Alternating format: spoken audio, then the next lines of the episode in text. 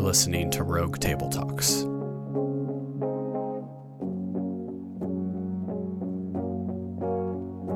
Here's Mike. Welcome back to Rogue Table Talks, RTT 122. That's RTT 122. Come on. Come on.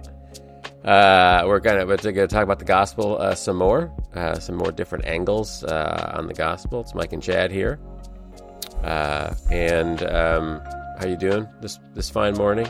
Beautiful morning. Beautiful morning. It's a little cool. Uh, the hint of the the uh, autumnal is uh, Mm-hmm. ap- approaches us. Uh, so I always like this time of year when uh, uh, it's interesting how suddenly it seems like it's gradual but sudden. Like now at 6 a.m. when my alarm goes off, it's dark. Mm-hmm. Uh, and it seems like, oh, that happened quick. Uh, and uh, partly it's the difference between the sun coming up a little and there's enough light in the, in before, just a few minutes before it's dark. So it is sort of seem, um, I don't know, it seems earlier when it's not earlier, but it's just dark. Uh, but it's kind of a good thing too that uh, you know in July when you wake up at six and it's like full sun and it's already like eighty degrees Yeah. and eighty percent humidity. uh, so at least it's not that. At not least that. it's not that. That's true. Uh, I feel like the seasons in this area are just long enough. Like you get enough summer and you're like, okay, I'm ready for the cool. You get enough winter, okay, I'm ready. You know, but not too long like other parts of the U.S. Uh, but you get enough of them. Yeah.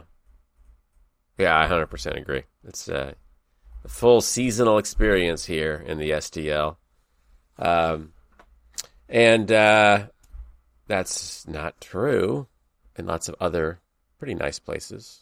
I don't know what it would be. I mean, I really don't think I would like living in, let's say, Phoenix, uh, where there isn't a lot of, I mean, there's some seasonal variation, but it seems minute compared to the, what we have Yeah. uh, uh, you know, my brother, I have a brother lives in Orlando, and he really doesn't like it because it's the hot and humid lasts a really long. Uh, you can have a really hot and humid day in uh, like mid October sometimes. Well, it's like there's summer and less summer.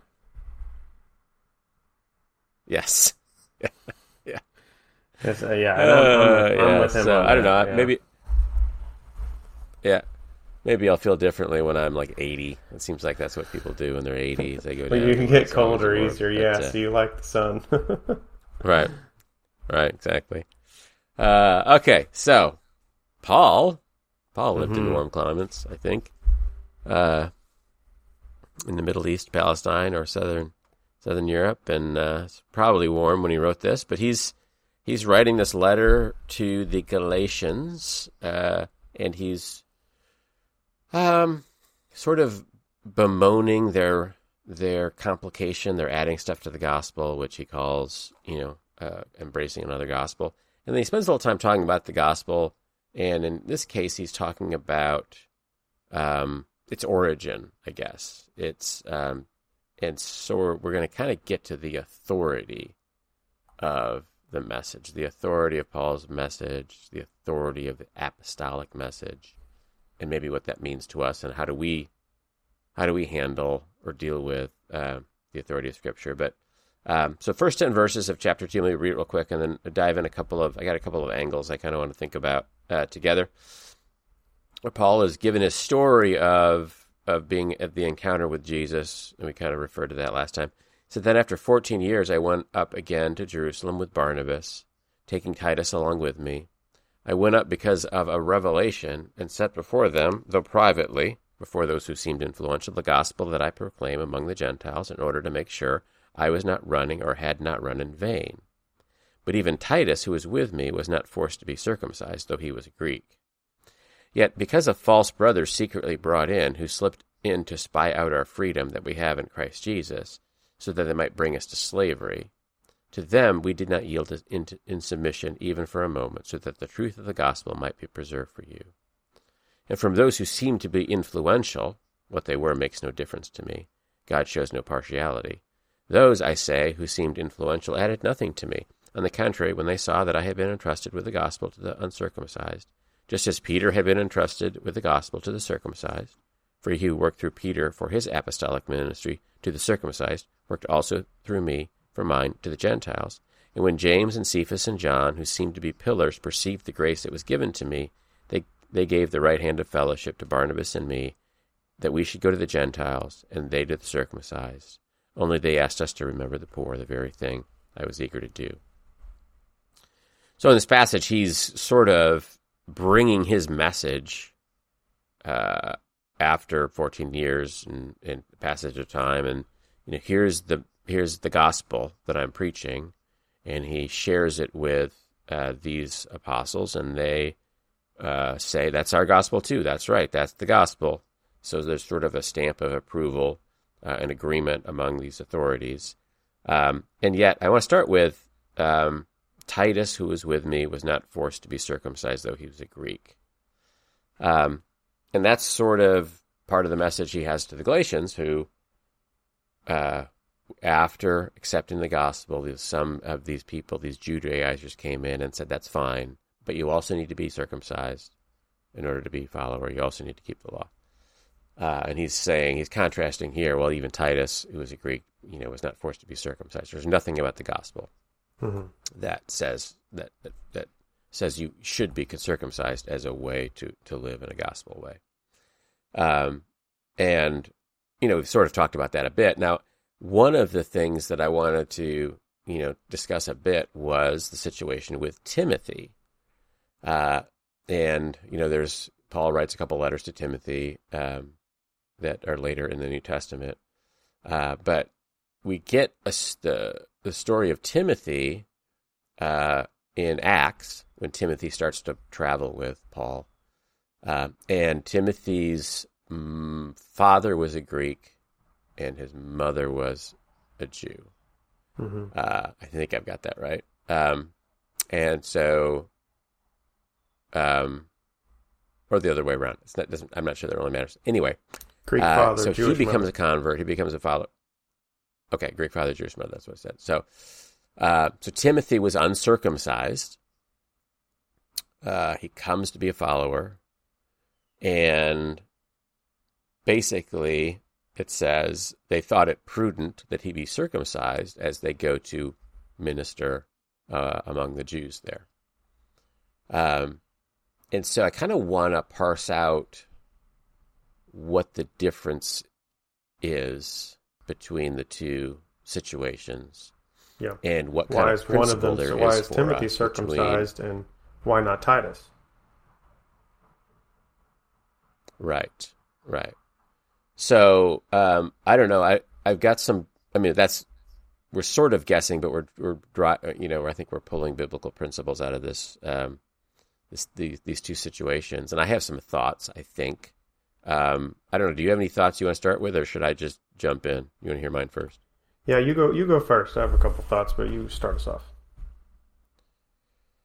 Well, it seems to me there's one is uh, in the case of the Galatians, in the case of Titus, it's this this statement of whether or not a follower of Jesus needs to be circumcised as a matter of salvific you know identity that uh, that keeping the law and being circumcised is a thing you do as a Christ follower. That's part of the gospel.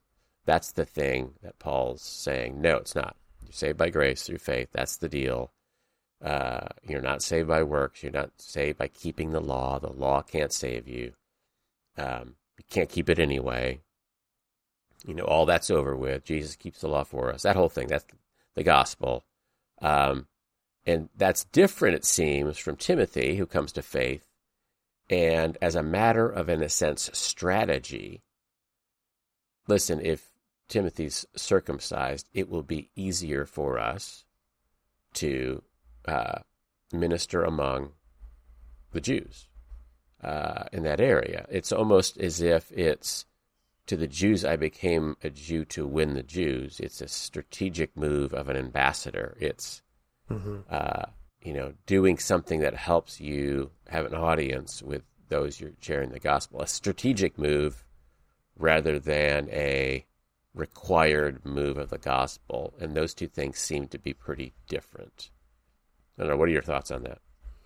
Yeah, I mean, I think that's true. Um, it's not an exact one to one, but I think if you look at baptism, uh, we don't think that someone has to be baptized in order to be saved or experience salvation, and yet, um, we it, baptism is a command of Jesus.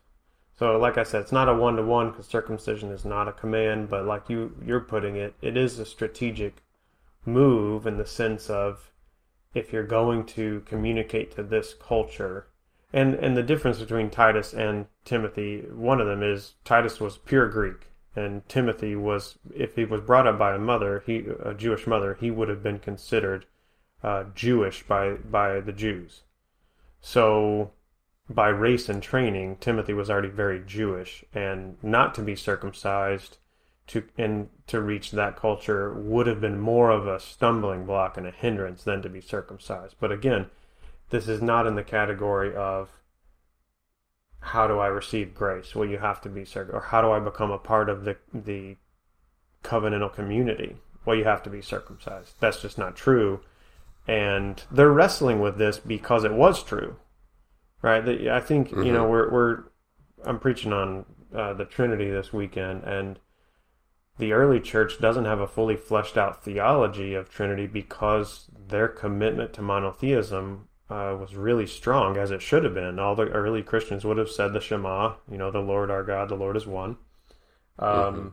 And so they're wrestling with these concepts, but is Jesus lower than God or is Jesus God? And if Jesus is God, do we have two gods? Do we have three gods? Well, we can't have that. We have to have one God. Well, how do we explain this? And similarly, um, you're coming out of a story where here's what marks you as a member of the covenant community. Males were circumcised and that uh, was a mark for the whole household in that patriarchal society. It was a mark for the whole household um, husbands wives children servants. Uh, but now the mission is catapulted to the gentiles it was always meant to be but now it finds new expression. And how do we how do we go forward and include these people and members of the covenant community? If this is what God wants to do, is break down the walls of hostility between Jew and Gentile.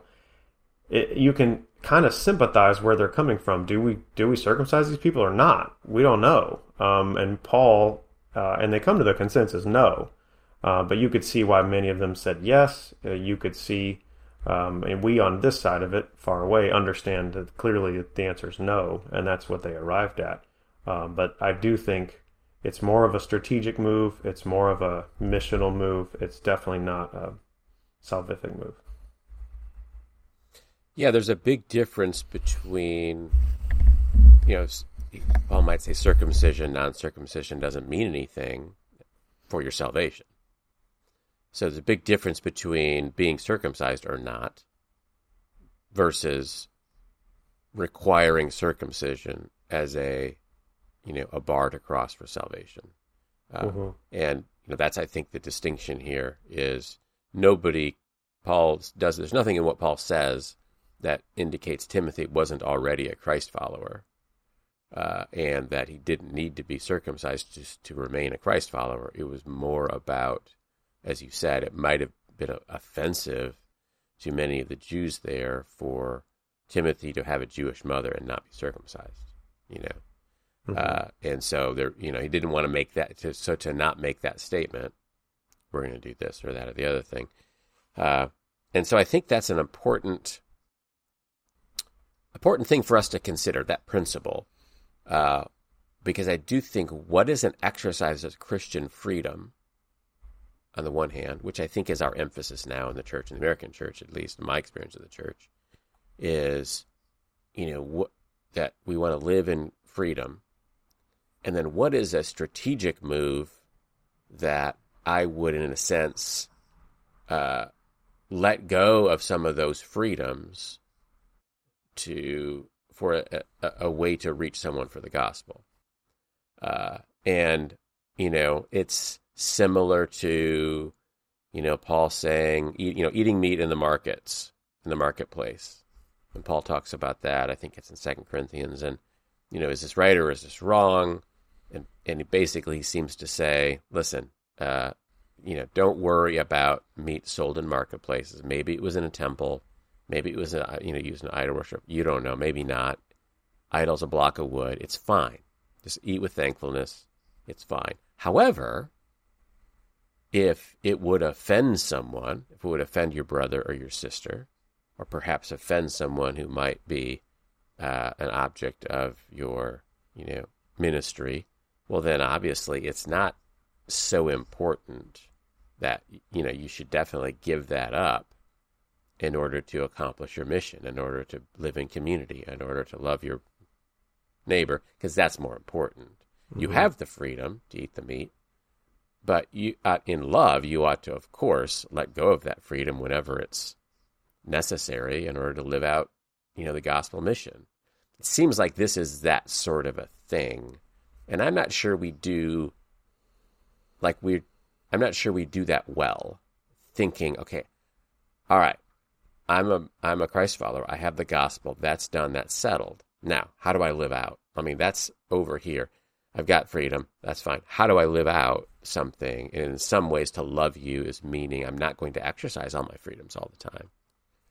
And that second move, I think, is a move that uh, I think for some almost feels like, well, I, I've got the free, you know, nobody should. I've got the freedom. I can do this. I can eat meat or whatever. Uh, and I think we sometimes are missing the point. I don't know if that makes sense. Well, let me translate it into a different world, and uh, this is not everyone's world, but try to illustrate it. So, I was talking with a um, pastor friend of mine, and they had recently a, a young guy on staff, good guy, um, had some ministry experience at some significant places, and um, gave him the pulpit pretty soon uh, as he was on staff, and um, you know, one of the things he did was he read from a translation that is minorly controversial. It's not the message. I can't remember what the translation is, but um, he read from that translation, preached from it, and then you know he said words like freaking, like oh this is freaking ridiculous or whatever. Um, and the the people started to you know c- call my pastor friend like, hey, um, we don't really know about that translation and he says freaking up there, and not everybody's comfortable with that. And uh, I think it's an illustration of okay, is that translation wrong or bad? Probably not. Is it wrong to say freaking in the pulpit? I don't think so. But the question is this. I and I tell this to young communicators all the time. Remove any unnecessary roadblocks to the people you're trying to reach. Like if it's about your self-expression, or self sacrifice, you should choose self sacrifice. So let's just, for instance, if I go into a church, somebody asks me to preach, and they're a KJV only church, then here's what I'm going to do I'm going to preach from the KJV because that's just where they are. And I can. I can bring out my ESV or NIV or whatever else, but why? Why would I do that when I can communicate something that may feed them, help them, challenge them, comfort them. And to me, when you're faced with, and that's hard because in this culture right now, probably in the last uh, eight, eight, ten years, um, authenticity has been moved to a high value. You know, a high moral, almost a moral value. Mm. Authenticity is morally right. When authenticity is not moral or immoral, but the way you use it can be moral or immoral. So if I use my self-expression, I just got to be true to me here and screw all you guys. Well, you just placed, you know, you may have just placed three to four different roadblocks in front of your listeners, which I would argue that is immoral, um, because you're trying to. This is why Paul says, "To the Jew, I became a Jew; to the Greek, I became a Greek. Mm-hmm. I became all things to all people, so that I could." To the KJV, to the to KJV, the KJV. People, I read the KJV. yeah, I know that's not everybody's world, but that's a, the closest analogy I could get. Well, that's a great. I mean, it's a great example where, unless the point of your message is that you should have the freedom to use other translations, which is probably not a great message in a KJV only church, then to use a different translation, I mean, that's going to be what they hear. That's going to be what they focus on. that's going to be a stumbling block. That's going to be offensive. Whether it should be or not is not really relevant. Mm-hmm. Uh, if you want to speak on God's love, then to use the ESV is going to seem unloving and provocative and, you know, contradict in a sense your point by your actions. So, uh, Yeah. yeah, so I think that's a that's a good point, and I do think that's. But I think there is a sense of, but I don't want to give you the wrong impression of my understanding of my Christian freedom, which is again, if the topic is Christian freedom, that's one thing, but if the topic is something else, then it's fine. You know, th- th- it's fine. If you if you end up thinking I have a different view of that I like the KJV when I really don't, well, that's not really that big of a deal. Uh, and it, you know, it's in the big picture, it means nothing. Uh, but I do think that's the sort of thing where, um, and I do, you know, you know, in our present age, this sense of it, the the, oh, the emphasis on freedom is, uh, yes, I have the freedom not to be vaccinated or not to wear a mask or not. Yes, you do, you do. Um, but what is the proper exercise of that freedom in order to love your brother is a different question. And people can come to a different answer to that question, I suppose. But I do think it's important for us to not be hung up on because I have this freedom, I must exercise it. That's, of course, an absurd statement. We wouldn't apply that in a lot of different areas, but we do tend to apply it selectively. That it's important for me to exercise this freedom when really it's just, I want to do this, and I do have the freedom to do it. And so I'm going to do it, even if you don't like it. And I think that's, you know, essentially that's why Timothy, you know, sad for Timothy. That's how he gets circumcised. Like he got the, uh, he got the wrong end of the deal on that. But, uh, uh, so anyway, um, okay. So freedom, gospel, uh, circumcision, ambassador, uh, you know, got all that going on. And then we've got this consultation with the with the apostles on what the gospel is. And this just seems like another thing that's an interesting um, I don't know, wrinkle that we don't always focus on. You know, the fact that other Christian leaders throughout history have a, a view uh, you know, in other words, the historical teachings of Augustine, Athanasius, you know, Luther, so on and so on and so on. Uh, I don't know if people in the church now know or care that much about that, or um, you know, what is the proper level of emphasis on on the uh, authority of the message presented through Martin Luther or through Augustine or whatever.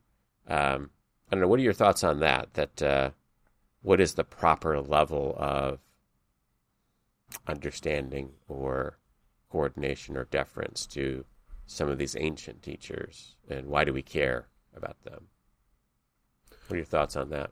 I tend to categorize um, there's scripture and then there's tradition and you know historical tradition theological tradition ecclesiological traditions fancy way of saying church so i one of my concerns is that the more kind of anti-historical that we are becoming in the west um, and i say anti because i don't merely think we're just becoming um, apathetic or nonchalant about history. We're almost becoming anti you know history's bad or we're going to look at every person historical figure and we're going to demonize them because look at look at these terrible things that they've done i'm not saying they haven't done terrible things but we be- begin to take a view of history that is antagonistic um, and a bit arrogant to assume that you know we were better we don't make the same mistakes.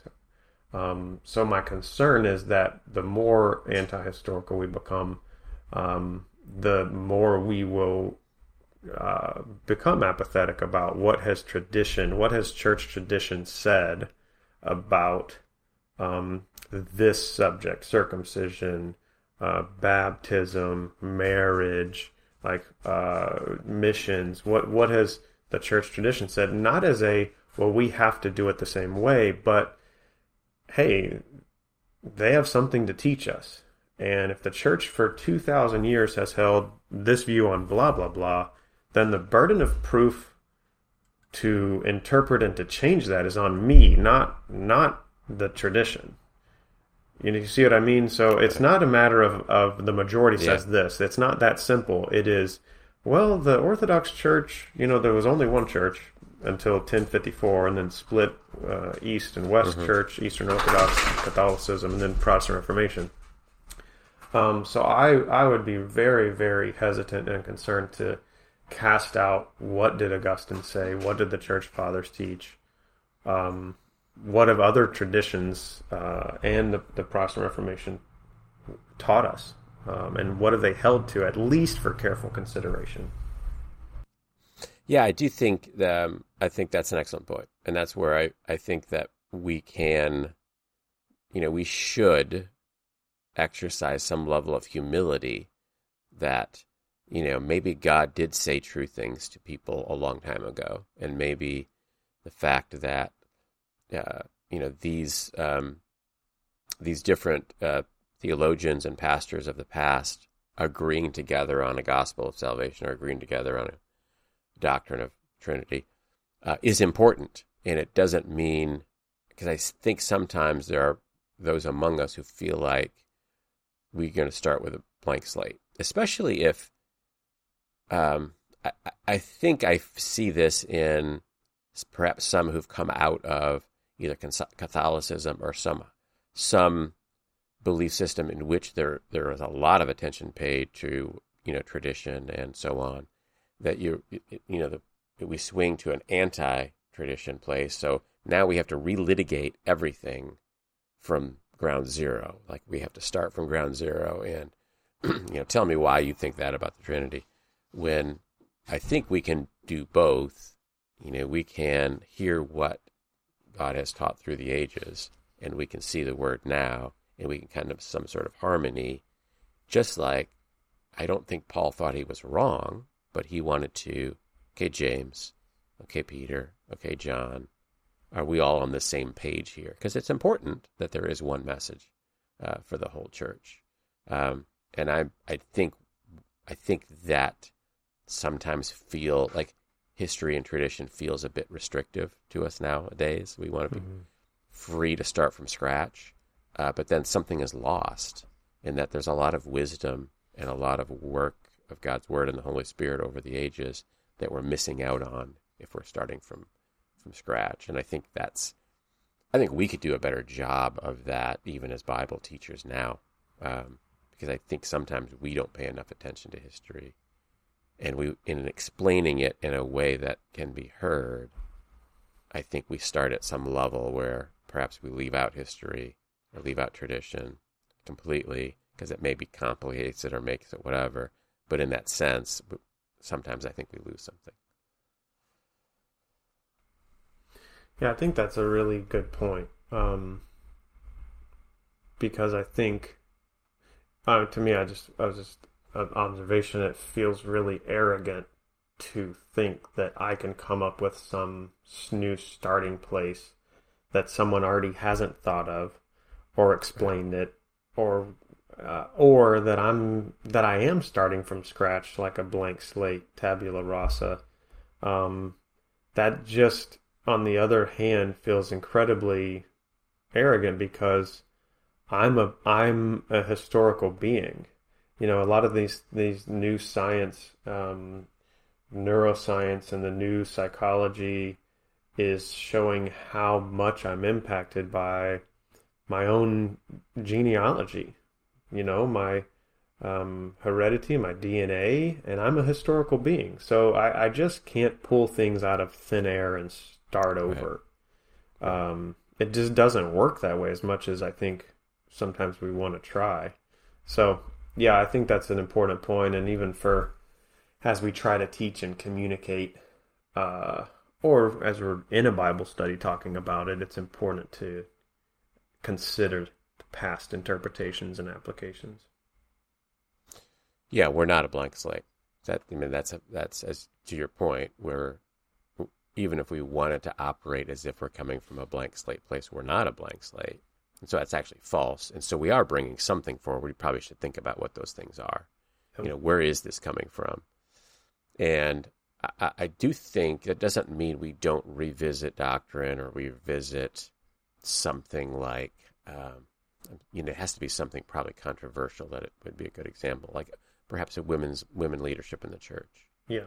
Uh, it's good to revisit that and to, you know, is was this just a cultural thing? Um, and I think it's it would be unwise to why you know where did this teaching come from? You know, make the best argument for it, and then argue against it and see where it see where you come out on that. Uh, and for me, that's a good one because it's not something I'm hundred percent positive on. Uh, as I say, I think I'm I'm a complementarian, uh, you know, which is differentiation in male and female roles. Uh, but it's like 5149. Mhm. Like I, I think I am, but I, it's not something I'm 100% sure of. It's something I hold pretty loosely. Uh, and it, you know, it is, it's, in, it's important for me to say, okay, somebody who has a different view, who's 100% one way or 100% the other way, how do you get there? What do you listen to? Uh, you know, and I just think always the, the making the best argument for the, the doctrine you're not sure of, and then deciding rather than making the worst argument, and then you can, you know, straw man argument, and then you can Mhm. pick it apart. Uh, there is some level of humility of eh, maybe there's maybe there's a few things here I haven't thought of. You know, maybe yeah, maybe God said something true to these people that I should listen to, even though it seems, uh, it, it, you know, it seems maybe out of step now, but still might be right. Uh, and that's what I'm accountable to. So that's that's what Paul was doing, and it was important to him, and it, it validating, I think, to the Galatians is that this isn't Paul's gospel. He didn't make it up. He didn't start from a blank slate.